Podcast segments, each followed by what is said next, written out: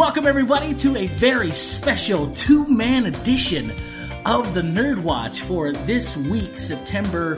Third week, is it? Um, I think it's a no second week, second week of September 2015.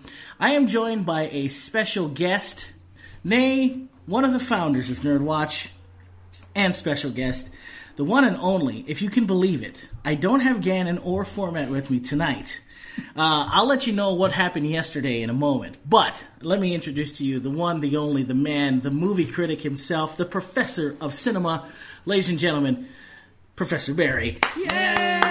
Professor Barry's in the house. Professor you. Barry. Thank you. How are you, sir? Doing good. How have you been? Great. Just busy. We um uh we we miss you on the show. Thank you. Miss you guys too. We, we miss having you on the show. We miss your uh, interactions. We miss having your input.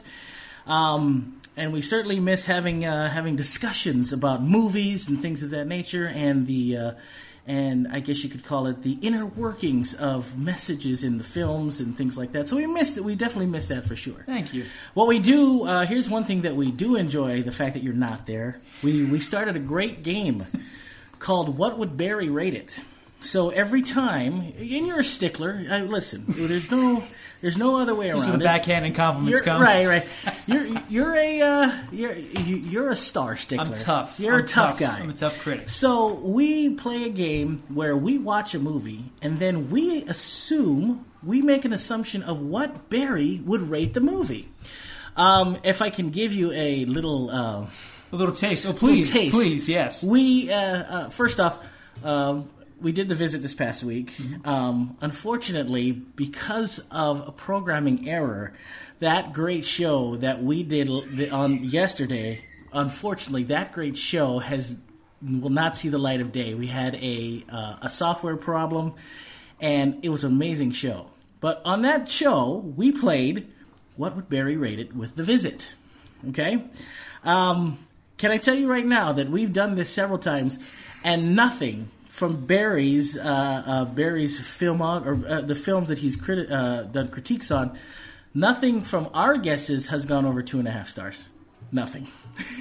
Absolutely. So basically, you guys assume that I don't like anything. Really. nothing has gone over two and a half. Nothing stars. makes me happy. Yeah, it's just a bit right. Nothing makes this guy happy. Um, so we did it with the visit, and um, Professor uh, Professor Barry watched it. Uh, we did a little impromptu uh, nerd watch date. I called it yesterday when we did the show that you will never hear. Um, we did an impromptu nerd watch date, and we watched the visit together.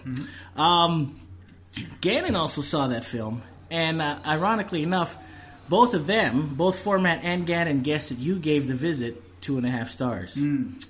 Uh, obviously, from what I said earlier, but they were so surprised that Professor Barry would give the visit a three star review that they nearly had heart attacks. Heart attacks. It's a little extreme. But uh, listen, we will get into more of your critique of the visit because I want to talk to you about it because you and I saw it together. Yeah. Um, uh, and we'll uh, you can justify your three star review. Um, but first, I, apparently, you have some interesting announcements to make because you've been gone for a while, uh, do you know working and doing what you got to do. So what's happening, sir? What's going on in, in the Professor Barry's world? Well, in addition to, to all the fun little things I'm doing and, you know, and the real work I'm doing, um, as you know and as listeners know, in February I started the Hawaii Film Critics Society. Yes, sir. This is something I'd always wanted to see. Even as a kid living out here, I always wondered why does Hawaii not have its own film critics society? Why does LA and New York and everywhere else, but there's not one in Hawaii? Um, so in February, after after a bit of after a bit of doing to get it started, we Sure. finally got it going. Um, it's been you know it's been a it's been a quiet start because you know most film critic societies people don't even know that they're there until the award season happens. Well, we're getting towards award seasons; things are beginning to crackle. And one of the things that made me so excited about coming on the show tonight was I, I have a big announcement of two new critics who are a part of the Hawaii Film Critics Society. Pray tell, who would these uh, two rather stuffy men be, or women? Well, the first the first guy, uh, I know he's one of these guys, a writer like myself, who walks around with a pad and pen wherever he goes. He's Right. a consistent writer. He's working on his first novel, Yes. and uh, very talented, gifted Uh, really a natural film critic, if you will, guy who has a lot of passion as well as a just real strong uh, skills as a writer. He uh, goes by the name of Phormat, but his Oh. name is Jason David. Well, congratulations, Mr. Phormat, Mr. Jason David, for uh, making the cut to the Hawaii Film Critics Society. Uh, bravo, good for him. And uh, pray tell, who uh, who uh, also made the the list? You said there were two. There were two. The other gentleman I've known for nine years now. Mm-hmm. Wow, he that's is a long time. Is a long time, and he's uh, had a whole a real versatile uh, uh, career, doing all sorts of different things on the island of Maui. But Sure. Mm-hmm. also a gifted writer, a really strong writer, a very opinionated writer, a passionate writer, and a true aficionado, and a real uh, real friend to film. Mm. This is a gentleman who I've said a number number of times over the years. If I needed a substitute teacher for the film classes I taught at the university level, this is a guy who I would love to have stand in for me. Wow. The gentleman is none other than a guy who goes by the name of AZD, but he is officially recognized by the Hawaii Film Critics Society by his given name, which is Gregory Turner. Wait, wait, wait. AZD, are you sure? Oh, I mean G Money. Sorry, Okay, because I can't believe I did that. that's, Sorry. that's, that's completely fine. I just completely Uh, blew my speech. I'll cut it out. Do you want me to do that again?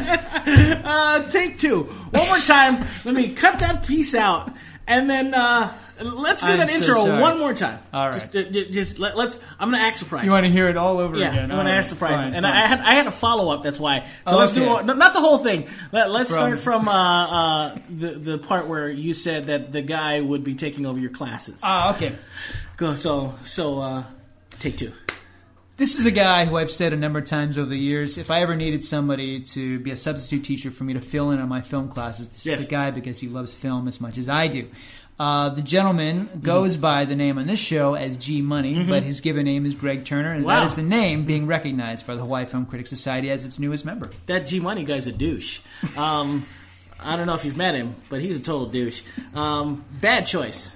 Absolutely bad choice for the White Critics Society. Sorry. It's the downfall, downfall now. It's the downfall. It's the beginning of the end for us. Uh, to be quite honest, um, uh, I am very humbled to be a part of this, uh, Barry. It's um, it's something I never thought I would do. Um, uh, I don't, I'm not sure about Phormat, but this is something. Writing was never something that I ever thought would be an avenue for me to partake in. Matter of fact, when I was younger, I always thought that writing was. I never got anything out of it uh, until I started writing about movies. I uh, when you when you forced me to write movies, I never. There's something.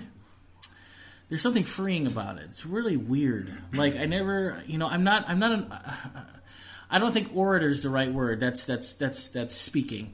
Uh, I, I don't think I put my thoughts well on the page, but I think that now I get better every time I do a review. do. Yep. Uh, and I really enjoy it, and I'm humbled by the fact that you guys would even remotely think of me uh, uh, to be a to be a part of the Hawaii Film Critics Society. And it's nice to be a part of your childhood dream, which is very cool. Wonderful, because Yeah. uh, honestly, like that, that was that was one of the things about this that fills me with such pride and joy that you guys are in. This is not nepotism. You guys did the work. You, it was a it was a vote by the other members of. of Could the you tell? Um, could you tell the people that the votes that were cast were not for people that didn't know us? Oh yeah, yeah, yeah. These are these are guys you've never met. In fact, one of them I've never met. Uh, Myung Choi, who writes for Frolic Hawaii on Oahu. Uh, uh, excuse me, Rick Chatenever, who's who is a friend of mine. He lives here on Maui. He has been a, a writer of film and local events uh, for the Maui News for decades now. And then, uh, arguably, I, I think the gentleman who's probably the most let's just say the most famous because he uh, he's the he's the televised film critic for Hawaii News now, and that's Terry Hunter.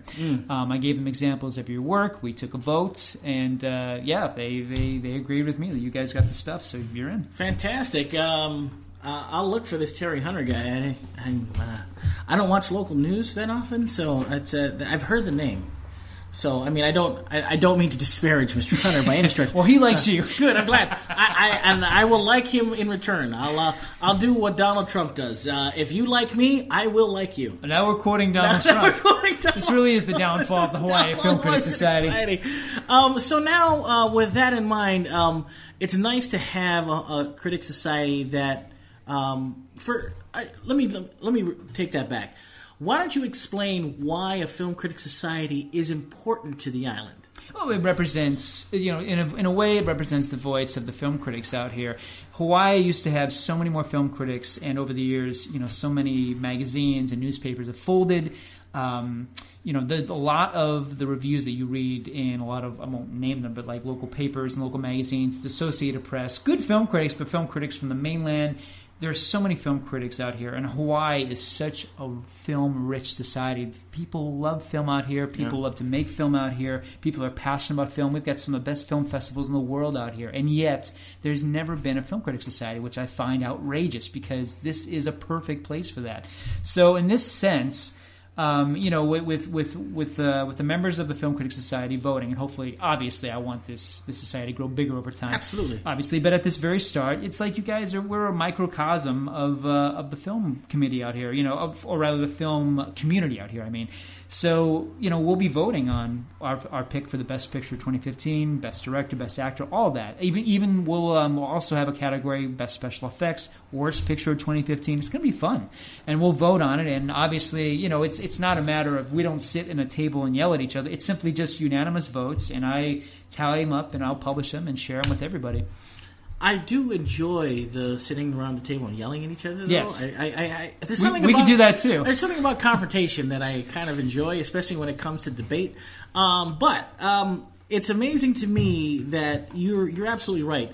The fact that Hawaii never had a Hawaii Film Critics. Society is absolutely outrageous. Number one. Number two, uh, if I'm not mistaken, uh, according to you, we officially now have more members in our Hawaii Hawaii Film Critics Society than the one in England. Is that not I haven't checked the numbers, but there was one in Canada and one in England. I won't say which ones. And they've been around a lot longer. a lot longer and more esteemed because of the name of those of those particular towns and cities, which I won't say. But yes, they uh, they had less members than we did. One had three, and another had two.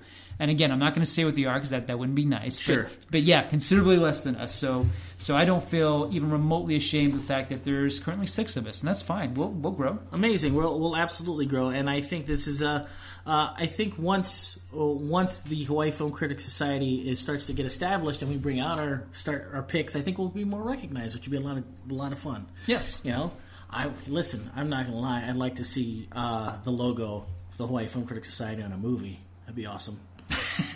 Just saying. Oh yeah, yeah. Well, well, one of the things, uh, one of the things I love too is that we have one of the categories that I, I made sure that will be recognized, and I just got it approved today. They said yes, they will definitely want this to be on the press release when we release our picks of the year. Sure. Best Hawaii film. Sure. A way to recognize Hawaii film filmmakers and Hawaii writers, Hawaii directors. I mean, this is this is not only a way to you know to spread our love for film, but also for the film community out here.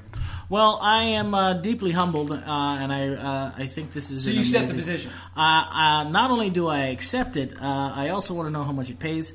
Um, you just give me a number, I'll totally just just throw some. Okay, it looks like this. It's the, it looks like the letter O. Oh, no. oh, okay, I got you. Imagine that as a number. Okay, so I, I do this. I do this because of, for love of film. That's what I do it for. To be honest, in all in all honesty, I, I jest, but Hawaii Film Critics Society is uh, is going to be uh, a big thing come uh, coming up very shortly. Every single town, city, or, or state. Even country has their own uh, uh, film critics More or society. less, yeah. So uh, it's it's nice to know that Hawaii will finally be recognized, and it gives us an opportunity to share our love for film uh, to uh, other other countries, other states. It would be amazing. I would love. I mean, this is just hypothetical, but I would love for us to like our pick for the best picture. There would be something so outrageous, like everyone else is like, whatever, all over like the new Todd Haynes movie. We're like best picture of the year, Star Wars, The Force Awakens, and Right. that'd be so great. Who are these guys? What the? That'd be fantastic. Well, listen. Uh, once again, Barry, I really appreciate it, and uh, whatever I can do to help uh, promote the Hawaii Film Critics Society, uh, I can't wait to get my ugly mug up on that. Up on that Hey, website. man, we're, we're excited to get your mug up there. So, Fantastic, yeah, man. fantastic. Well, listen.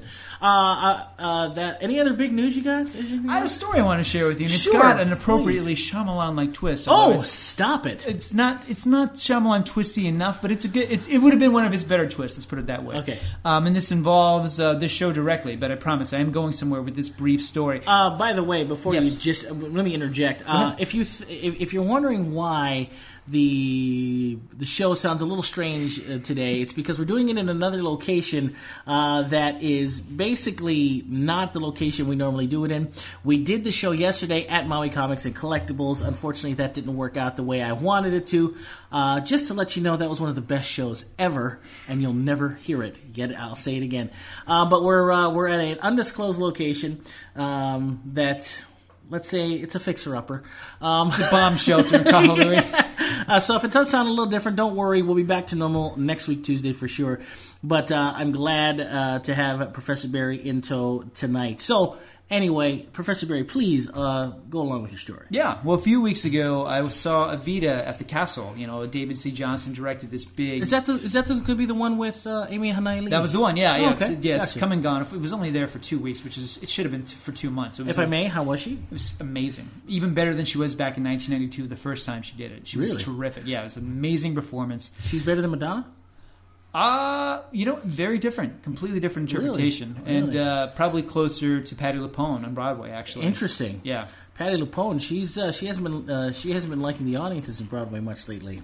She's taking phones away, and did you hear about that? Yeah, I heard about that. Hey, she does not put up with a bad She does not put up with a bad No, audience, no, she sure. likes a good crowd. But anyway, so you went to Evita. So I went and saw Vita, and uh, the lights come up, and it's uh, it's intermission, and I'm in, I'm in a seat. I'm in a good seat, but I'm in a it's in a really awkward place where it's like a, it's hard to get up and walk around because there's other people around. Anyway, I noticed that in the row in front of me to the far right, and I hope he doesn't mind me dropping his name in the show, though I know he's a fan.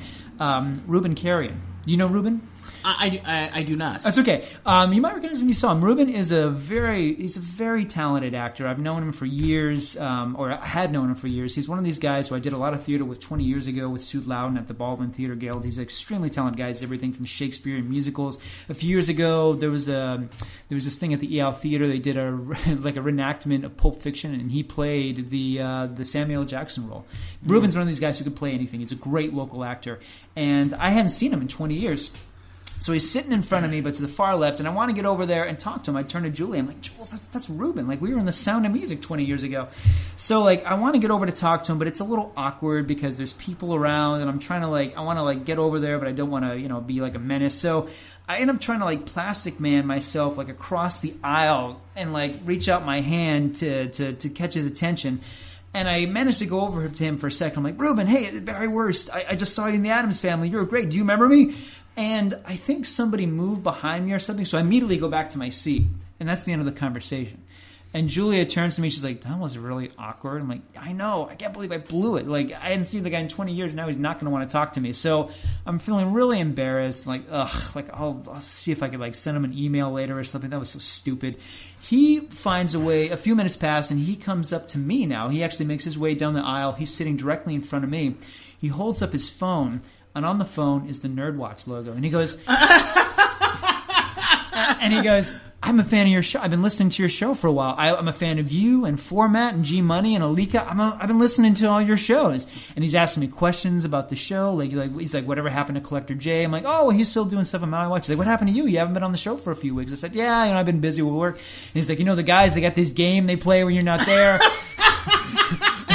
He's like, they didn't think you'd like Straight Outta Compton. It was the coolest thing. Awesome. And then, and then, like, uh, sure enough, the lights started dim, and he immediately went back to his seat. And I gave him a little wave and a smile. So, anyway, all that to say, the pl- the musical Evita was magnificent, but bumping into Ruben that night, it totally made my night. So, Ruben, if you're listening, thank you so much. That was very humbling. Thank you. I'm so glad you remembered who I am, and I'm glad you're a fan of the Nerd Watch. That's awesome. I, I think it's amazing, Ruben. Thank you so much for listening. We certainly do appreciate it. Uh, your support is definitely needed. Needed. Uh, please uh, tell a friend, tell your neighbors, uh, tell them we're. Uh, we try to be uh, uh, we try to be a fun show to listen with the you know to listen with the youngsters about movies and games and all of this stuff. So Ruben, uh, we certainly appreciate your uh, uh, your listening to the Nerd Watch. I really appreciate that. That's awesome. Yeah. That's very cool. Yeah. Hey, he holds up with the logo and everything. yeah, I was That's like, I was stunned. I'm like, oh my god, you know who I am, and you listen to this show. That's so great. show. That's so cool. Insane. Yeah. Well, that's awesome. So speaking of shows, um, uh, Ruben, uh, if he is a fan, maybe, just maybe, uh, he can. Uh, he's more than happy. We'd be more than happy to have him uh, comment on our Facebook page at uh, facebook.com/slash the nerdwatch. If you see a movie, post it. Let us know about it. We want to know. Ruben, let us know, please, by all means. But we watched the movie. You and I, sir. We did. You and I. Opening uh, night. Opening night. We watched the M Night Shyamalan film, The Visit. Uh, we haven't heard hide nor hair from M Night in I would say is it since the happening or did he do something after the It was uh, happening? After Earth. after Earth. The That's William, right. The Will Smith debacle. The Will Smith thing. That that wasn't even his original story, was it? They apparently they're they're credited as writing it together. Oh, okay. So they, they both were. like worked on the story. All right, so we decide to go into the visit. Now, um, we already gave away the lead. We already gave away the, the farm when we said that you're going to rate it three stars. They Right. don't know my, my, my review yet, but um, let's talk a little bit about why you think that the visit deserves a three star review from Professor Barry. I think bottom line, it's an effective horror movie. I found it really frightening. Um, initially, I wasn't sure how the movie would go out. Um, we talked about it in the lobby afterwards. How Shyamalan has made a series of thrillers that didn't work because most of them were unintentionally campy or unintentionally hilarious in Right. the case of The Happening. Just disasters because they become these unintentional comedies. And it seemed for this film, he was anticipating people would kind of snicker at how ridiculous the premise is. Right. So he brought in a lot of comic relief. There are a lot of one-liners. There's a lot of there's a lot of comic undertones throughout the movie, and the whole movie plays almost like a black comedy if you want to look at it that way. Sure, no, you're like right. a darkly humored comedy. And I think for the most part, it works in that respect because, as we noted, there's a, there's some scenes in this movie that are really quite frightening, and the fact that there's like one-liners to undercut the tension, I thought really helped. But bottom line is, this movie really goes for the throat. Mm-hmm. It's uh, it's a really violent film for a PG-13 movie. Yeah. Once the twist is out in the open, and I found it to be a really scary twist, and one that the more I think about it, I think that's that's some really scary stuff. That's really clever. It seems like like Shyamalan is really going like it's almost like he's trying to make up for the fact that his last few movies did not deliver, and he's just trying to strangle his audiences with this movie. It's, a, I think, a really aggressively scary movie. There were a number of scenes where the audience members were screaming audibly, and, and in some cases you go, okay, like it's probably a little too young to see a movie like this. Of course, they're going to scream. Yeah, Even I was jumping. I mean, this is a really scary movie, and it's, quite effective. I enjoyed the atmosphere of it. Uh, the lead actress, Deanna, Do- uh, Deanna, I believe it's Deanna Dunagan, Dunagan, I think. Dunagan, Deanna Dunagan, thank you. Yeah, Mm-hmm. uh, she's a Tony Award winning actress. This is her first big film role um, as the grandmother. I thought she was sensational. Gives, gives a Right. genuinely scary performance. And Peter McRobbie was the grandfather. Yes, and he's a character actor who's been in so many movies, Mm-hmm. and I thought he did a nice job. Really underplayed it. Didn't really go like as aggressively as she does, but she like I think she'll be like one of these actresses whose name will pop up when we talk about like like uh, kind of the the female equivalent of like Robert Englund. I think she'll be like one of these actresses. I think will probably pop up at horror conventions, and people will line up by the droves to get her autograph. Sure. This, this is one of those kind of performances. Right. And the movie's scary. As a found footage movie, I think it works. It presents it, uh, itself to be from the point of view of the granddaughter who wants to capture her weekend with her with her grandparents who she'd never met before. I think uh, I think it works. There's there's almost no music in the film, which is smart because a lot of these found footage horror movies they have soundtracks, which doesn't make any sense at all. Correct. It plays by that rule. Um, and yeah, like I, I, I thought it, it seemed like Shyamalan had studied movies like Paranormal Activity and you know and all the ilk, everything from that stupid NASA movie a few years ago. Oh, was it Apollo 18? Yeah, Ugh. like it feels like he studied those movies and really understood what works. I mean, there's a not to spoil it, uh, but there just a visual. There's a scene in the movie where where the grandmother, for reasons that are actually very compelling, looks directly in the camera and just starts to scream her full head off. It's terrifying, and he understands that's one of the things that's so frightening about the found footage horror film. It's like you're in a haunted house, and things are all of a sudden just kind of sprung at you. Um, it's not his best movie. Uh, I could have done without the little kid rapping. In fact, I didn't really like the kids. I, I, I rooted for them by default, but I didn't necessarily like them. But I think, yeah, not everything in the movie works. But uh, no, I, I think its premise works. Um, I found it frightening, and I think bottom line, it's a horror movie that's actually really frightening, and it's PG thirteen. Yeah, Gannon said something interesting on the show that you'll never hear again. Um, Gannon said something very interesting uh, yesterday evening when we did the pod that you'll never hear. Um, that he said that that kid was borderline for him. It was uh, it was he was good enough uh, where he could have fallen over to annoyance, but he wasn't annoyed by him. I, on the other hand, kind of felt a little opposite because by the time the fourth or fifth rap kicked in, I was kind of done with the whole thing. Um, I think that um, I don't know how to. say First off, before I get into my thing, you are solid at three stars for this film. Yeah, yeah. I, I mean, it's you know, I'd say like if it was a letter grade, I'd say it's a B. It's not a B plus. It's not an A minus. I think that's I would reserve that for The Sixth Sense or Unbreakable or The Village. Um, I think Unbreakable is widely underrated. Like it, no one talks about that in his canon. It's always Sixth Sense, Sixth Sense, Sixth Sense. right, and in Sixth Sense deserves. I mean, Sixth Sense is a. It's it's people forget how scary the Sixth Oh, it Sense is. It's frightening. It's, it is a frightening movie, and the two lead performances, Bruce Willis, and one of his best, and Haley Joel Osment, one of the great child performances. And there's a number of scenes in that movie that are just perfect. I mean, it really is one of the best films of its year.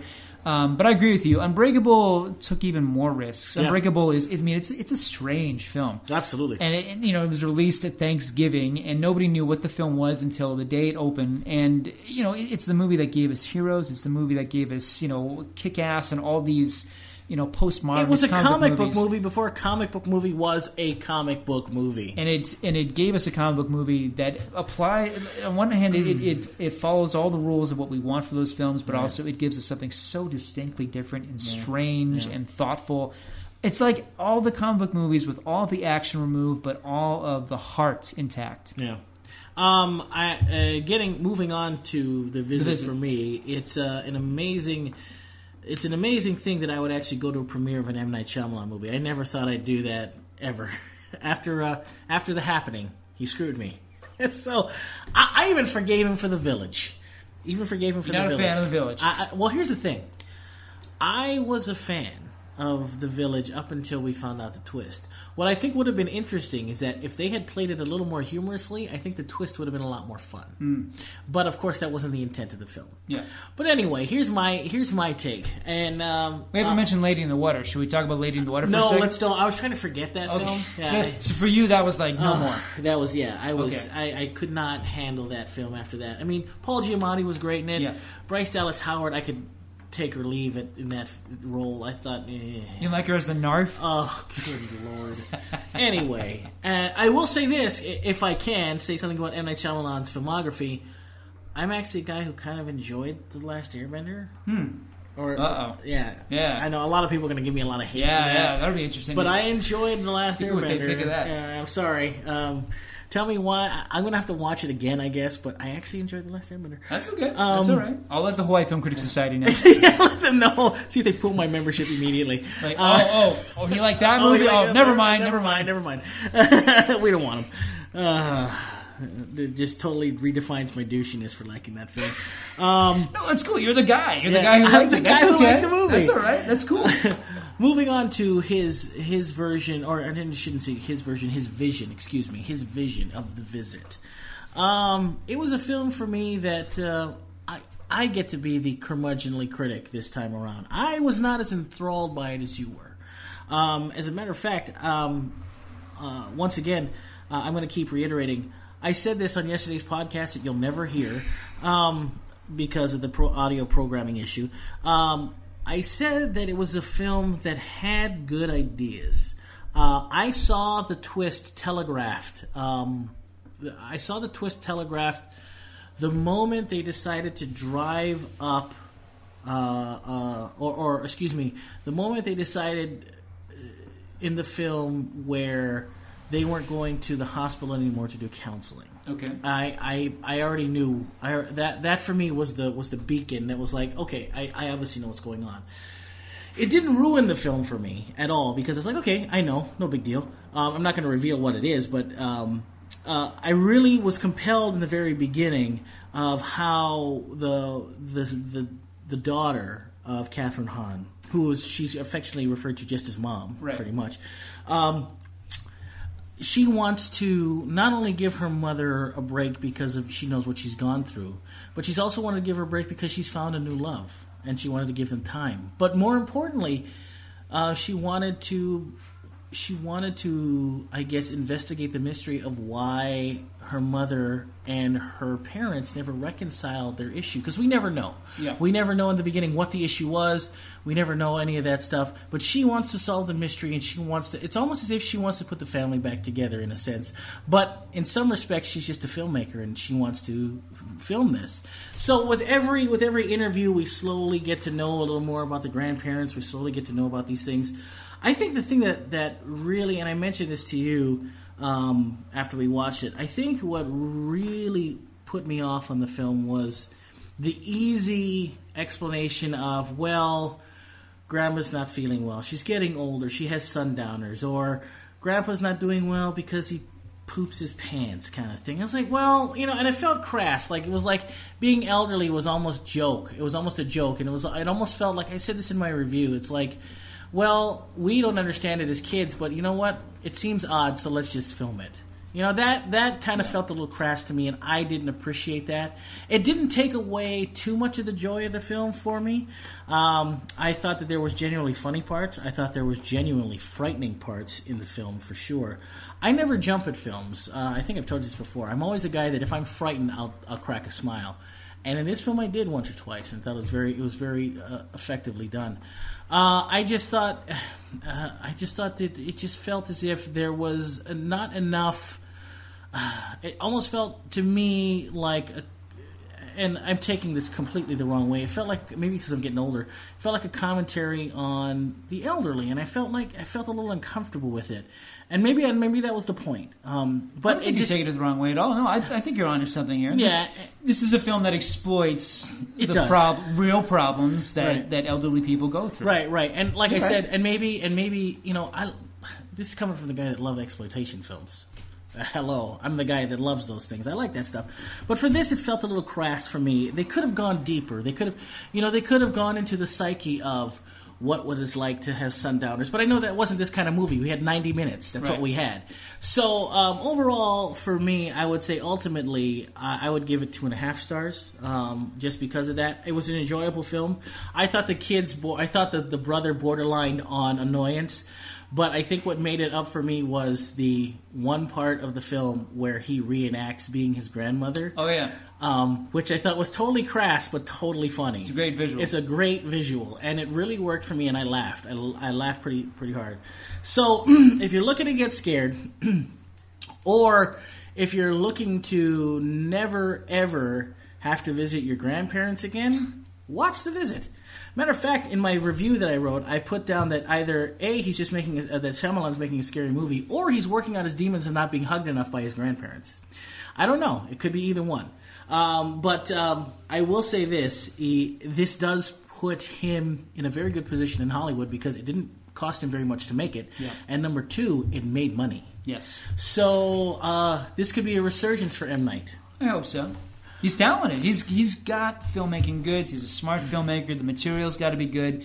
He's also one of these guys who he kind of needs somebody over their shoulder going that doesn't necessarily work or that really works. And it feels like in this case he had you know the support of the Blumhouse studio, Right. the guys who did Insidious and, and Sinister, you know, looking over his shoulder saying, okay, this is this fits within our framework. We like low budget films in which the horror is kind of you know more to the bone as opposed to CGI enhanced. Right, right. I think sometimes sometimes filmmakers work really well within within a very I don't want to say limited range, but I think he works well when it, it almost works like a stage play, or you know, like they use the metaphor of like a toy chest. You have a toy chest, you've got a very specific set of toys. You can create a really wonderful toy village, or if you have too big a toy chest, there's just pieces everywhere and they don't all connect. Right. And I feel like his worst films, there's just too many toys on the floor. These, it's just a, it's just a mess. Right. But I feel like his best films, they're almost like chamber pieces. Like the like the Sixth Sense, it's really about two people, really. Right, right. And and Unbreakable is really about three people or four people with a little boy.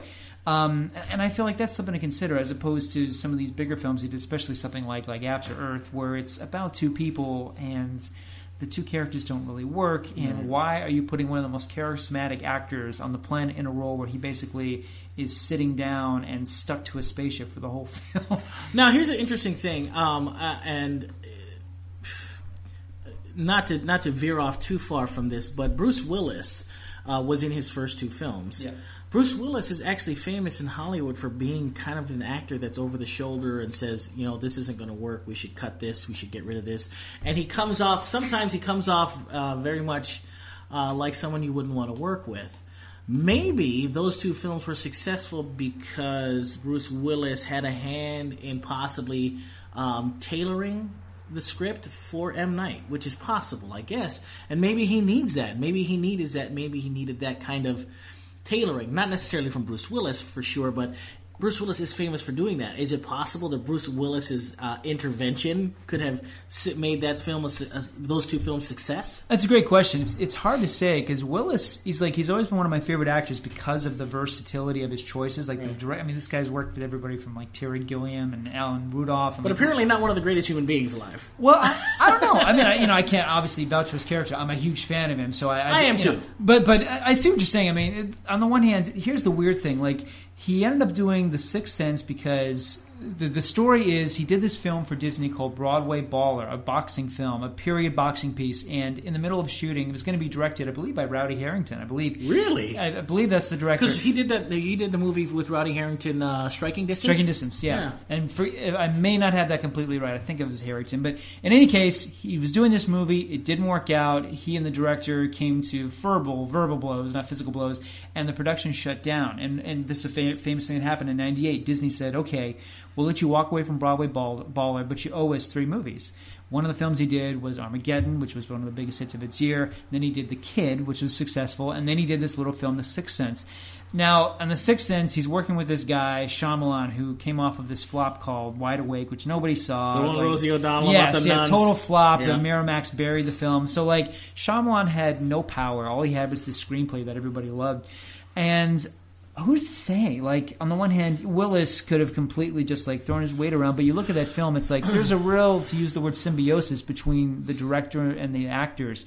It it feels like it feels like everybody was on the same team with that film because the tone and the mood of it is so specific and it's such a quiet and perfectly paced and narratively structured film. It's like it's like a it really is a perfect film. Right, it is. And right. and you know and if Willis had jumped in there and been like, well, you know this this this no, I mean it doesn't feel like that. It feels like when he loves the material and the guy who's directing at, at the helms, it feels like it's the perfect thing for him. But when, you know, if the director doesn't show confidence, it feels like that's when he'll swoop in. Right. Just from the things I've read about films sure. where like people have said like, well, he was hard to work with. Well, maybe that director didn't really have the kind of confidence you need, you know, to keep For this- someone like Bruce. a guy from New Jersey used to be a bartender, now became the biggest movie star in the world, and Right. knows knows that he can deliver when he's given the opportunity to deliver. So, speaking of filmmakers, getting back to M. Night, Yep. do you think, do you think that he's learned from his mistakes? Do you think that the next film we're going to get is something unabashedly M. Night, or are we going to see the new M. Night? I love M Night, but I don't want to pretend like he's learned from his mistakes, and I'm assuming this because I read the book, um, "The Man Who Heard Voices," which is about the making of Lady in the Water. It's a great book. And what I'm assuming is that he's always been one of these guys who have stuck to his guns no matter what, and he always he always makes these these decisions for his films, no matter what people are saying. Um, so his films are distinctly his. I mean, I I kind of suspect, and this is there's nothing wrong with this, but I kind of suspect if you were to ask him about The Happening, he would probably tell you, I, I think it's a great film. I worked really hard on it. I don't think he is aware that he has flops. I think he has these movies that he's aware of that aren't really well received, and he's Right. probably pleased as punch that for once he's doing a movie that the critics like, that audiences like, that people are seeing. So I don't know. I. I I'm guessing that he's one of these these filmmakers, and he should have the confidence to say, like, I stand behind my work, you know. But uh, I don't know if he's necessarily learned his lesson because well, you remember the kid rapping in The Visit. Like those moments remind me of all those weird scenes, the really out of place moments in Lady in the Water, where you have the guy who's working out just one part of his body. It was like this this guy at the hotel, the the, the uh, motel where uh, where Paul Giamatti works, and you get this guy who's like literally working out one side of his body. It's like this really like odd bit of humor. That, Oh, I remember that. Yeah, it's yeah, like yeah. it- does the movie didn't need it. It was totally out of place. It's like why is that there? That that doesn't like add color or flavor. It's just this weird touch that just feels like they should have. They really should have cut that out. Same with the kid rapping. It's like th- those moments in the visit felt like okay, this is him being a little little self indulgent. It doesn't ruin the movie, but the movie would have been so much stronger without without Right. those stupid interludes. So, uh, hopefully, his arrogance will not derail his next film. uh, arrogance or, or what is it? I mean, it's just um, his his inability to to. I mean, you know, it's kind of like George Lucas saying like, you know, I find Jar Jar Binks funny, and you go, okay, well, that I'm glad you find Jar Jar Binks funny, but maybe you should consider that not everybody else does, and this character doesn't really serve the movie as well as you think it does. Sometimes I, I just feel like there's certain directors. Sometimes there's stuff that holds them back because they're not able to, you know. use the expression "see the forest through the trees," or in this case, to note that a little boy rapping isn't really what this otherwise frightening horror movie needs. Right. So with that with that in mind, we're looking forward to a hopefully new renewed uh, M Night for his next film. I hope so. Like I heard he's going to go back and write his very f- uh, direct his very first screenplay that he ever wrote, and he's going to have Bruce Willis star in it. And I don't know what the genre is, just that it's a love story. Wow. All right. Well, the visit. Uh, two and a half stars for me. Three stars for Barry. Um, is it worth watching in the theater? I think so. Certainly from the experience that we had. All if right, you love horror films like I do, I think you need to see them with a with as packed an audience as you can, especially when they're uh, when they're teenagers and they're very afraid. So yeah, Cool. perfect, perfect. Well, listen, you're here, okay? Switching gears now. Yep. Uh, since you're here, we did a top five, bottom two movies of the summer. Um, do you have a top five movies? Uh, do you have t- the top five movies of the summer on your list and the Yeah. bottom two? sure, sure. All right, so uh, why don't we do that right now? Why don't you give us your top five movies of the summer? Okay. Uh, very top is Mad Max Fury Road. I, I think it's one of the best films of the year, and at this moment, it's probably my pick for best picture of the year. That that could always change, but right now, I mean, it's it's it. It's a terrific film. It's it's down, it's dirty, it's huge, and strangely personal at the same time. I never thought I'd see a movie like that. Certainly not in the summertime. Certainly not a sequel to something that came out 30 years prior. Perfect film. Uh, Love and Mercy, the Brian Wilson story. Also, I can't wait to see that. also, one of the great, great films of 2015. Perfect film. Uh, loved it. Loved it. John loved it. Cusack, Elizabeth Banks, Paul Dano as Yeah. as Brian Wilson. Paul One of- Giamatti. yeah. Oh, Paul Giamatti, brilliant in that film. Yeah, great, amazing movie. Um, let's see. After that, Jurassic World. I think Jurassic World really delivered. Uh, I had problems with it, like you did, but I think overall, I think it worked perfectly Okay. as, as for a summer movie. Um, I, this is kind of an out of left field choice, but I want to support the movie because no one else did, and I love this film. That's Woody Allen's Irrational Man, a, a Woody Allen thriller. The one about the professor who wants to kill somebody? Something like that. Something yeah, like yeah. The trailer has been so great to not reveal the twist, so I want to be very careful about that. But it is a thriller, and it is, it is about young people considering the act of murder. Joaquin Phoenix, Emma Stone, and Parker Posey are terrific. And in fact, I think it's probably Emma Stone's best performance, honestly. Wow. Um, terrific film. So good. Nobody saw it, but it's a great film. And then, uh, let's see, the other summer movie that I really, really loved, a real surprise, and I didn't get to talk to you guys about on the show, that was Ant Man.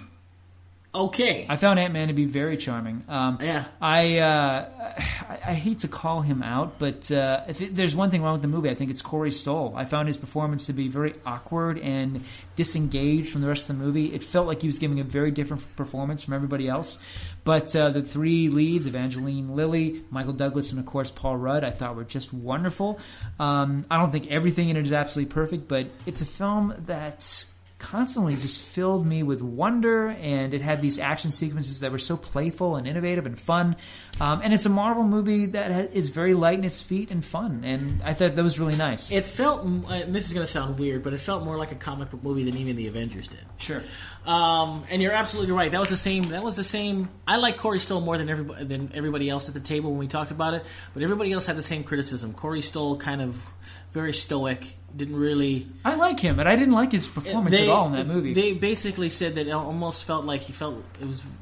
If I could just, I guess, insert a phrase, he felt like a petulant child in Sure. the film. Yeah. very much, and uh, he wanted to rebel, and it just kind of it felt a little. It felt a little immature for a guy that's so smart as he. Yeah. So. I, I I can live with that, but I still thought that the Ant Man was a great movie. It is. no doubt about it. Um, that's five, right? Yeah, bottom, so. bottom two worst movies of the year, or worst movies of the summer. Well, summer, I'm sure they'll make my worst of the year list. Um, let's see. Well, I, for me, the biggest disappointment of the summer, so it, it kind of lurches in that direction, was Tomorrowland. This is a movie that had probably the most beautiful teaser trailer that I've That was on Gannon's bottom two Oh, as well. It's such a it's the trailer makes it look like such a beautiful film, and I, I don't blame the trailer for not living up to the movie. It's Yeah, not the film's yeah. fault. The film itself is just it's such a letdown. It's a series of bad choices. It starts off beautifully, it builds really well, then somewhere around the second act, I don't know if it was the creepy robot kid or the really weird out of place uh, uh, ray gun shootouts, or the fact that you'd never really spend any time in Tomorrowland, or the fact that the movie had a good message, but just in case the audience missed it, it. They bash you over the head over it with over like two hours. Yeah, the movie just does not work, and it's a great, great cast, great director. Everything should have connected, and nothing. Brad did. Bird, Damon Lindelof is on it. George Clooney's in it. Britt, uh, Britt, Britt Robertson, Britt Robertson, yeah. yeah, Kathryn Hahn's in it too. Uh, yeah, there's a lot of good, great people in it. Judy Greer has a cameo in it. Yeah, I, I couldn't have been more disappointed with it. Okay, so that was your that was your bottom. What is the next film? The worst film I've seen this year so far, um, and I really hope it's the worst. I can't imagine seeing anything worse than the remake of Vacation. Um, torturous experience. Uh, it's bad as a, as a remake and or sequel to Vacation, but it's bad as a movie. The editing is off. The jokes are awkwardly structured. The movie doesn't understand that jokes need to build and that uh, you don't necessarily need to bat your audience over the head with them. It's not even just that the jokes are crude and disgusting, which they are. The film, it, it's, it's a poorly made movie. It doesn't work as a movie. It's uh, it has all the awkwardness of Van Wilder. I mean, it's a movie that feels like it's been cut to shreds. Certain sequences go on too long, certain sequences go on too short. Yep. Chevy Chase is barely in the movie. Like it, it's not just bad because it, it sucks. It's bad because the filmmaking sucks, and Right. that's. I mean, I, I cannot defend the movie on any level.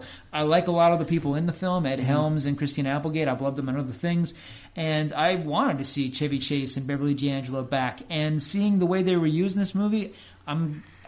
I, wish they hadn't bothered. I wish nobody had bothered. The movie is just a train wreck. Can I tell you that was in one of my top five favorite films of the summer? No, I'm just kidding. Oh my gosh, I, I was in my bottom two. It was one of the worst movies of the summer. you did see it. I did see it. You, you paused for a minute like it was really in my top five. Well, I thought uh, we got to discuss this now. Uh, if I may, Yes, uh, what are your ju- jump aboard uh, on this train. I won't give you my bo- my top five because I can't remember them at this time, but it was in no particular order: Ant Man, uh, Terminator Genisys, which I loved. Wow. Uh, Mission Impossible, which I loved. Yeah. Um, Mad Max was my top movie of the summer, and I don't remember what the other one was. Um, San Andreas, not Sa- San Andreas didn't make the cut, unfortunately, and neither did um, Jurassic World. Jurassic World. I cannot remember at this time. You got to listen to the back uh, the back episodes. They're there. But anyway, um, my bottom two were Fantastic Four, which is horrendous, and Vacation. Um, if I may riff on Vacation really quickly. Um, it it is one of the worst films of the year. It is probably one of the worst films ever made, in my opinion. um, uh, it is it is it is crude and disgusting for no apparent reason. It's I said this on the I said this on the on the earlier podcast about it. It's as if they took a checklist of things that you would want in a comedy and just started to check them off. Oh, mom's a whore. Got it from college. Check. Right. Oh, we've got the proverbial, uh, uh, you know, uh, the the what like the uh, the proverbial uh, what I like to call the DNF jokes. Right. Um, check. Right. You know, um, they're swimming in a pile of poop. Check. It's in there. It just felt like a big checklist of crap, and it was horrendous. I tell you what, though, if I had to choose something, if I had to say this about the film, and this is, it, I will say that Chris Hemsworth was one of the best things about that film.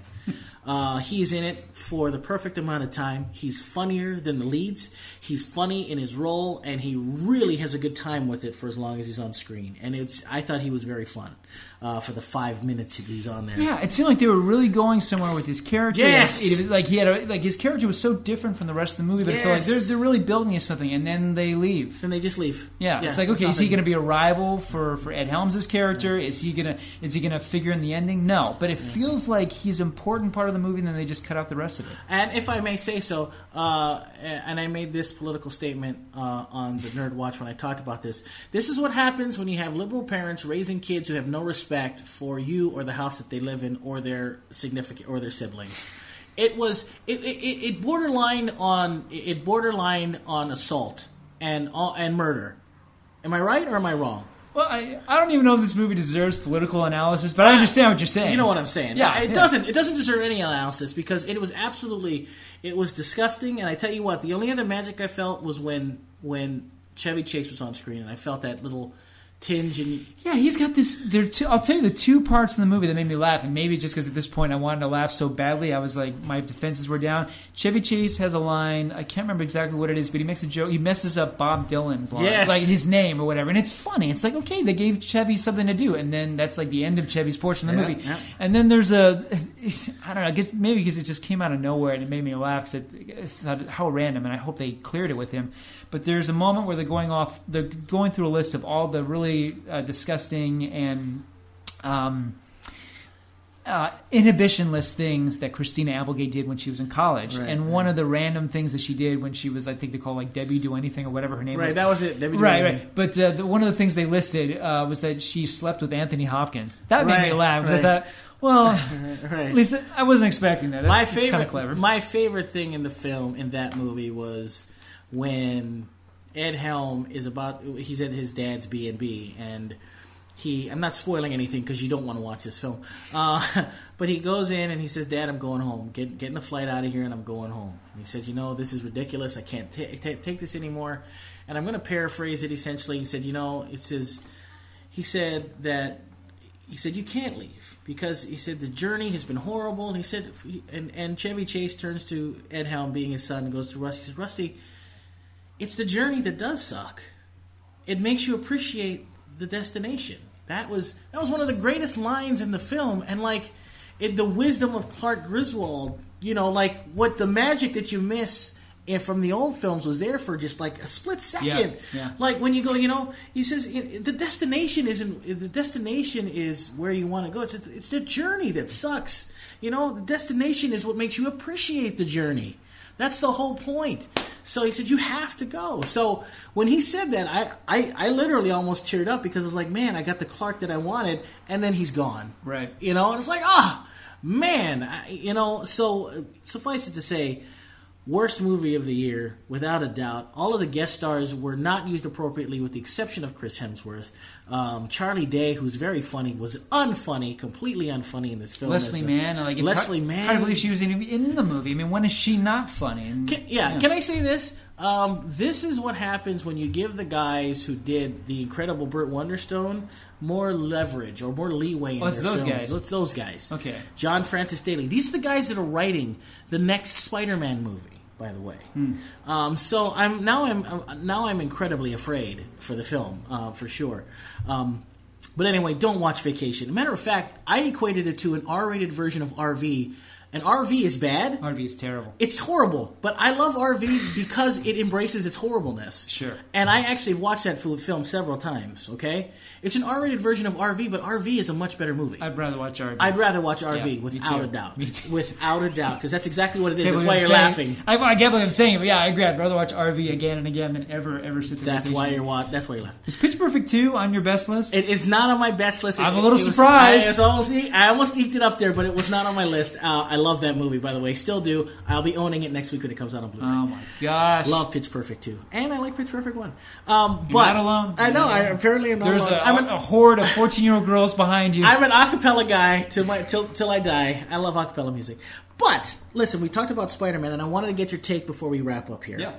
Um, big announcements while you were gone um, from the Nerd Watch. Uh, Marvel's uh, uh, movie uh, cinematic universe committee basically uh, was was broken up by Kevin Feige. Big news, and I wanted to actually kind of get your take on it from an insider standpoint. Um, do you think this is good? Do you think that this is that it came up so abruptly? Do you think that there's something going on?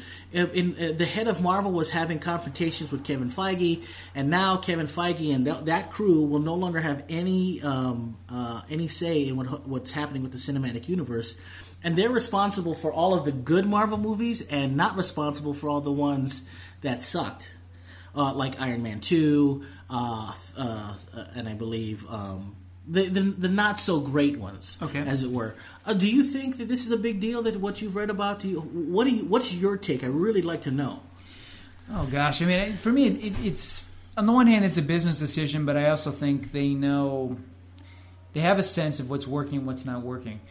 With The committee does. Yes, I would think so. Yes, They do because on the, you know on the one hand they've always been really open about this. It drives me nuts as I as I've talked about in the show. It drives me nuts that a series of movies or like a slate of movies can be talked about openly as such an open product. When they announce like the list of like oh, we got Guardians of the Galaxy 2 in 2017 and we got Spider-Man 12 and 2029 like, we got these long grocery list of movies that are coming. And I'm like Right. okay that's that- on the one hand, that's cool, and all the comic book fans are oohing and awing. But on the other hand, it's like that's not how movies are supposed to be made. It's supposed to be like one project at a time. You know, in every film, you know, you, you put your guts into it. You don't look at it like like a like a product line. Um, and I understand Disney does. I know, I know, and, they, and they're trying to they're they're trying to you know they're trying to do it like the way you know you would you if you want Secret Wars and Secret Wars two you have to get this issue this issue this issue for the stories to all come together. So it's a similar idea. I get that. I respect that. Um, but I think if anything has always worked with these movies, it's always been it's always been heart. It's always been the origin stories have always been very very hard to top because the mm-hmm. origin the story of someone becoming of actualization of someone understanding that I am Ant Man or Iron Man or the Hulk whoever it is Iron Man is still one of the best comic book movies ever. ever, and it, those those stories are very very hard to top. And whenever you do a sequel, you usually pack in way too much stuff, Right. way too many characters, Right. way too many bridge things. So I, I think a lot of the same problems has always existed with these films, um, and certainly with some of these properties, they've never been able to tell them properly or correctly. You know, without, without even naming obvious examples, which everyone knows about Fantastic Four. Some of these movies just just don't work. They don't work, and sometimes they don't work because they've made changes. Sometimes they don't work because they're too faithful, and sometimes they don't work because they're movies that are trying to please everybody. When all they need to do would be movies that have something interesting to say. Ant Man, for all the problems that movie had, had something to say. It had a lot of heart, and it was actually a really engaging movie. It didn't need the mythos of of the Marvel universe around it you may not agree with me. For me, the one scene in Ant Man that I could have lived without, not a bad scene, fun scene, but the scene where they brought in Anthony Mackie's character. Mm. That was the one scene I thought the movie didn't really need it. They could have cut it out of the film. I would have been okay with it. I love that scene. It's a fun scene, but the movie didn't need it. Um, and the movie didn't need the universe around it. I think that's one of the problems is when you when you to use this term I just made up when you productize a film to death, and the film basically just exists to sell action figures and to bridge other movies. I think is a problem. The best movies in the Marvel universe, whether it's Guardians of the Galaxy, those movies exist because they're good, not because they need uh, to support you know a back catalog or front catalog of movies to be made or, or, or yet to be made. But i- i- in all fairness, if I could be fair to the committee that will no longer have a say, they're the ones that established the universe from the get go, that had this plan in place before Disney came along. Number Yeah. one. Number two, they are they have inputted everything until Civil War. Uh, they all the storylines and that and, and such. They are the ones that probably ousted Edgar Wright as the director of Ant Man. Um, and to their credit, I mean, to be honest, they have a vision uh, and no director, no writer, no no one is going to take that vision away from the Marvel that Marvel committee. So it almost feels as if like it's almost like um, it almost I almost equate it to George Lucas. I give George Lucas hundred and ten percent of whatever he wants to do with his movies is completely up to him because he made it. So these guys are the ones that have to carry the mantle for Marvel and to at least pay some respect to the universe in which it comes from and the comic books in which they come from. So I do understand where you're coming from. Um, but I think that they have the right to say, "Listen, this is not the direction we wanted to go." And even though it would make it may hurt Marvel's, it may hurt the Marvel film. Every single movie that's been successful is because of that committee. And I mean, you you can't we can't deny that. I mean, I know that uh, I, I know losing Edgar Wright was a big deal even for the nerds. We we love Edgar Wright, but let's be honest, Marvel has a story to tell, and they are leading this story up until 2019. Yeah. So now that they're out, Civil War is the last one they have input in. So we don't even. That's a very uncertain future. I mean, Disney's doing this. I mean, not to get back to getting back to your point. Disney's doing the same thing with Star Wars. Yeah. They're already shooting Episode Eight. Right. They're shooting Rogue One already. It's it's insane. Yeah. It's absolutely insane. We don't even know what the story of episode seven is. We don't yet. know if the Force Awakens is going to deliver. And I know a bold, bold thing to say. We don't. We don't. The Force Awakens could be a turkey. We don't know. We don't know, but I tell you what, we've already had Force Friday with a bunch of toys coming out already for the for the Star Wars thing. We had this big thing with the BB-8 having its roller, uh, having its the rollerball robot that came out and everything. Right. So it's even more uh, like using your word, which I say you can do because you're a professor. They really did a, a product a productization of their of the brand. So, uh, you know, with Lucasfilm, it's one thing because now they can do whatever they want with it because it's, it's no longer George Lucas's to mess with. Marvel, though, it's a different story altogether. You have a conglomerate of uh, of people trying to at least adhere to some kind of loyalty to the comics that came before it. Is that wrong? Do you think, or Well, I mean, for me, it's a two-way street. I think the best comic movies have their own identity. They're faithful to the basic backbone of the origin story, but you've got directors who are strong and have their own voice in there too. I don't think it could just be a facsimile of the comic book. That's one of the reasons, Right, I- and they're you know, not. Yeah, yeah, And they're the not. best movies are not. They they do they they do some alterations or whatever. Um, but the best comic movies, you know, they reflect the original story, just like any good adaptation has its. but they respect the origin, and that's Right. they've done that in every film. I think, to be Yeah. honest, yeah. Yeah, this.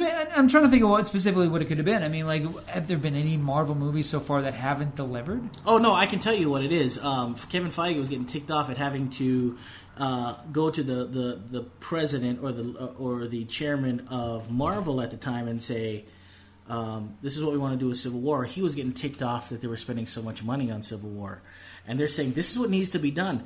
Civil War is an Avengers movie without having the tag of an Avengers movie on it because there's so many heroes in it.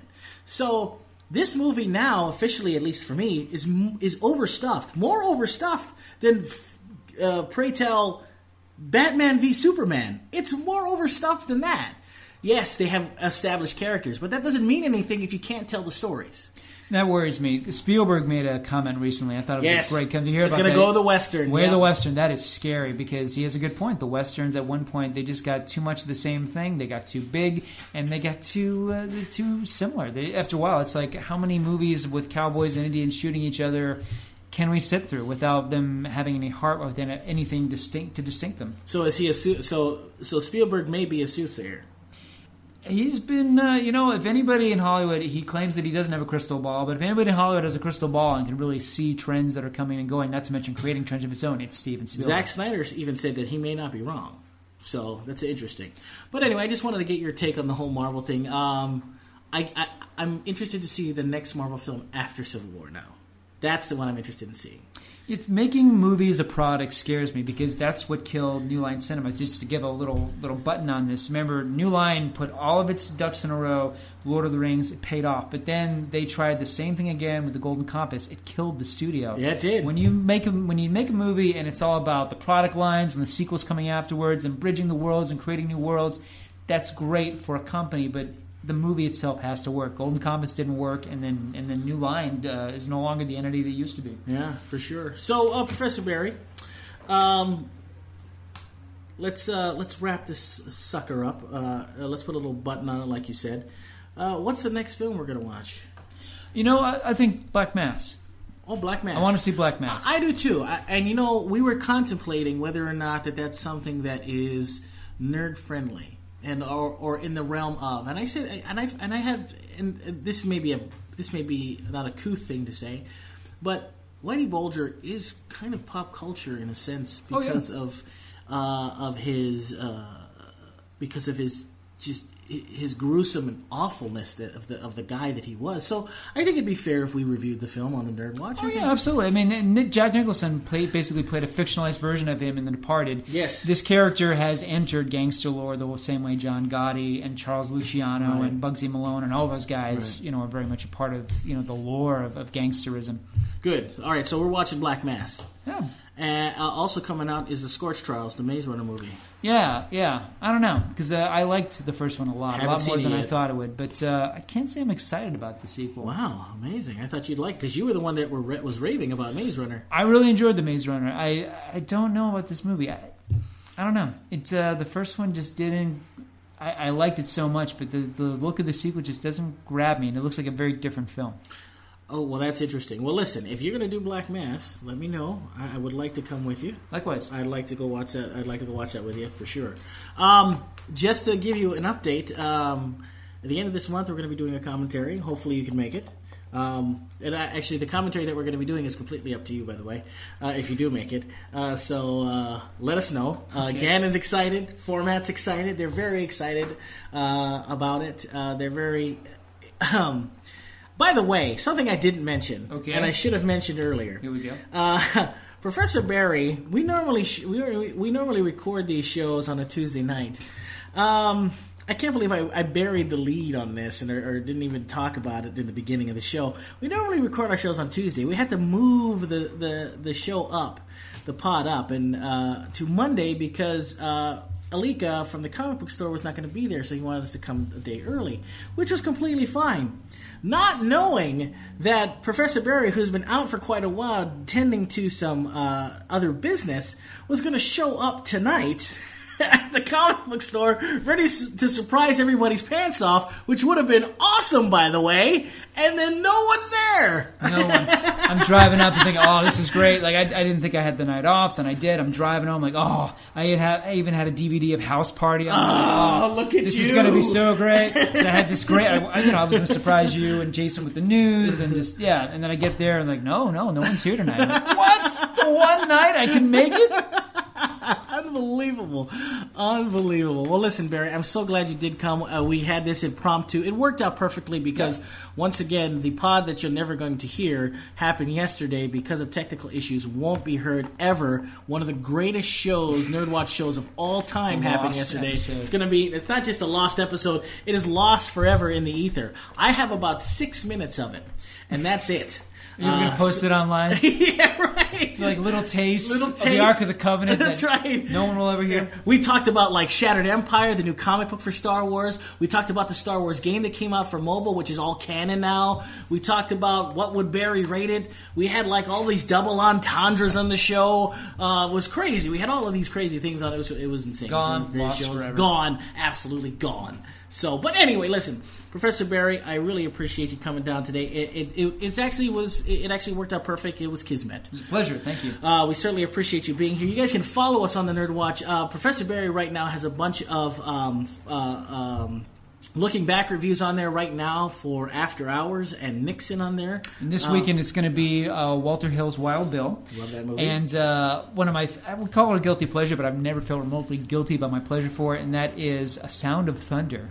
I love a Sound Thank of you. Thunder. Me too. I'm like one of Me the only people. It's such a fun movie. It's a fun movie, Yeah. you know. Yeah. I, and I have to say that I think that was, I, I think that that film was rightfully maligned. yes. Um, but if you were to pull back just a little bit from the criticism, you would see a fun sci-fi movie that harkened back to like um, uh, bad B films from the fifties. Yes, and rightfully so. The movie is not finished. The special No. effects are not finished. No. It is a movie that had a huge budget, and a lot of it was kind of lost. And uh, there were changes in directors and changes in actors. It was shelved for years, Mm-hmm. and yet the movie as is, it's it's an adaptation, a pretty good adaptation of, a Ray, of Ray Bradbury story, and it's fun. It's a fun movie. Yeah, uh, I can't wait to read that. That'll be a lot. Thank that you. that'll be fun for sure. Uh, you can uh, read all of Barry's reviews and all of our reviews and keep up with what's going on in Nerd on Maui uh, at facebook.com slash the Nerdwatch. You can follow us on Twitter at NerdWatchNation, and you can even follow us on Instagram at the underscore Nerdwatch. And you can also listen to us on the radio if you live on Maui at KAKU 88.5 every Thursday at 3 p.m. Uh, speaking of that, Professor Barry, uh, would you like to plug your show?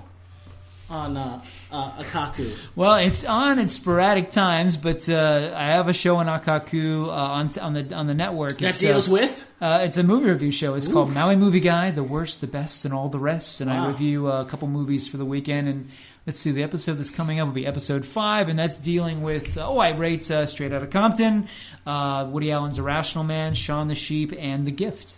Ooh, fantastic. So you can check that on at sporadic times on what channel? Uh, 53, 54, and 55.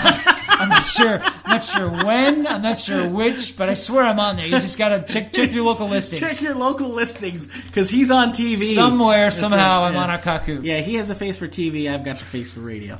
So, uh, ladies and gentlemen, it has been an absolute pleasure to be here with you, Barry.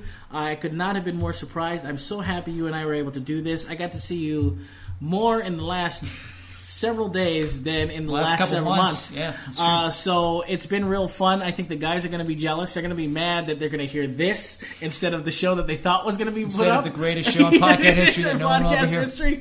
Absolutely. Uh, follow us on, uh, you, like I said, follow us uh, uh, on Twitter, on Facebook, on uh, Instagram. You please rate the show as well on iTunes or whatever podcast aggregate that you use. Uh, rate us. Uh, let us know what you think. Um, uh, there's more. There's more reviews uh, uh, of the show up as well. I'm still hate spewing and you know things of that nature. Your review of the visit is up. People should read that. Should, uh, my my review of the visit is up. My review of San Andreas is up. My review of uh, Avengers is up, uh, and my review of Ted Two And is Mad Max also Fury. Road. And Mad Max Fury Road is also. We've got a ton of stuff up there right now, so please uh, check it out. It's on MauiWatch.com. You can read my reviews, Professor Barry's reviews, Phormat's reviews, all at MauiWatch.com. Barry. It's been real. It's been fun. Uh, I hope you can make it at the end of the, the month. We're actually meeting on Tuesday, the last Tuesday of the month. Okay, stuff that um, stuff that house party uh, DVD underneath your chair again. All right, all right. Just in case, just, in Just in case. But we can't. I can't. I can't wait till the guys hear this show, and I can't wait until they find out that you tried to surprise us. Tried and failed. And failed. But this worked out. This worked out. This this worked out absolutely beautifully. And once again, um, just for the record. Uh, I I personally am completely humbled to be a part of the Hawaii Film Critics Society. Thank you for bringing me Oh, on to that. I certainly Pleasure to have you, buddy. appreciate that Yeah. very much. Uh, I hope it lends a little credence to my uh, bloviating. Um, so uh, I don't even know what that word is. it's a good word. Oh, thank does you. It's a you, a guy that bloviates about uh, big mouth moron. That's that's. Oh, you know just oh, talks oh. about An everything. unkind and- word. Yeah, yeah, I know. I blow, everybody bloviates. They talk- I'm I, I'm more of a bloviator than others. I'm a big. Well, I'm, I'm pretentious. I'll yeah, use that yeah, word. yeah. There you go. I'm, I can be a pretentious d bag. That's for sure. And I get that. And I thank you for bringing me on anyway. I certainly do appreciate of course, it. buddy. Uh, so you. thank you very very much. And I'm sure that since Phormat's on here, he would he would uh, also have the same retort as I would. Well, I likewise. I am flattered and thrilled that you guys are in. So, yeah, this is going to be fun. I can't wait till I get my first wife on Critics Society voting card. Um, uh, I can't wait. Is there an official like membership card? I, I could write one for you. Oh man, oh, in, in ink. in ink. so it'd be permanent. All right. Yes, per- yeah, with a Uh, sharpie. yeah, yes, right, yeah. So I'm a, I'm a, I'm a I'm part of the Film Critics Society in perpetuity right now. Yes. Oh, fantastic! Yeah, yeah, that is yeah. fantastic. And- I want to lower your expectations. Maybe I could come up with a T-shirt. How's that? right. And a balloon. Hawaii Film Critics Society member. There you go. Yeah, there you go. only. All right, so next week, um, just to let you know, Barry, um, we are going next week Tuesday when we meet again. Uh, you may or may not be there, but uh, we will be covering more of what happened over the weekend because we're getting our first amazing Hawaii uh, of the amazing Hawaii Comic Con, uh, uh, and Gannon is going. Uh, I unfortunately will not be able to make it, but I have a good friend of mine who's doing a guest correspondence down there. He's an officer of the law. Um, and he will be doing guest correspondence, showing us pictures and videos of everything that's happening down at the amazing uh, Hawaii Comic Con this weekend, from Wonderful. 18th, 19th, and the 20th. Uh, it's nice. I hope. I hopefully. I hope.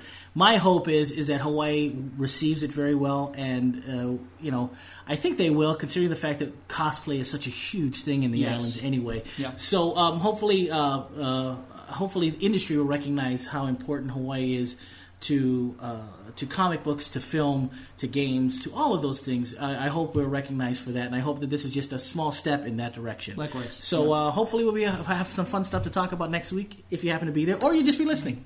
I will Whichever be listening. one. I think I'll be listening. Yeah, Yeah, yeah, anyway. But I will listen. Fantastic. Well, Barry, uh, uh, hopefully we'll see you sooner rather than later. Uh, at least if we can make it for the last Tuesday of the month, we'll do a commentary regardless. All right. Anything like to add before we take off out of here? Oh, uh, nothing. No, this is fun. Thank This you this is fun. Glad Listen, we did this. Uh, I, I'm really glad you, like I said, I'm really glad you came down. So until next time, ladies and gentlemen, peace out, much love, and most assuredly, always stay nerdy. And until next time, with or without Professor Barry, either one is fine, but it's it's always better with Barry. We say to you, aloha.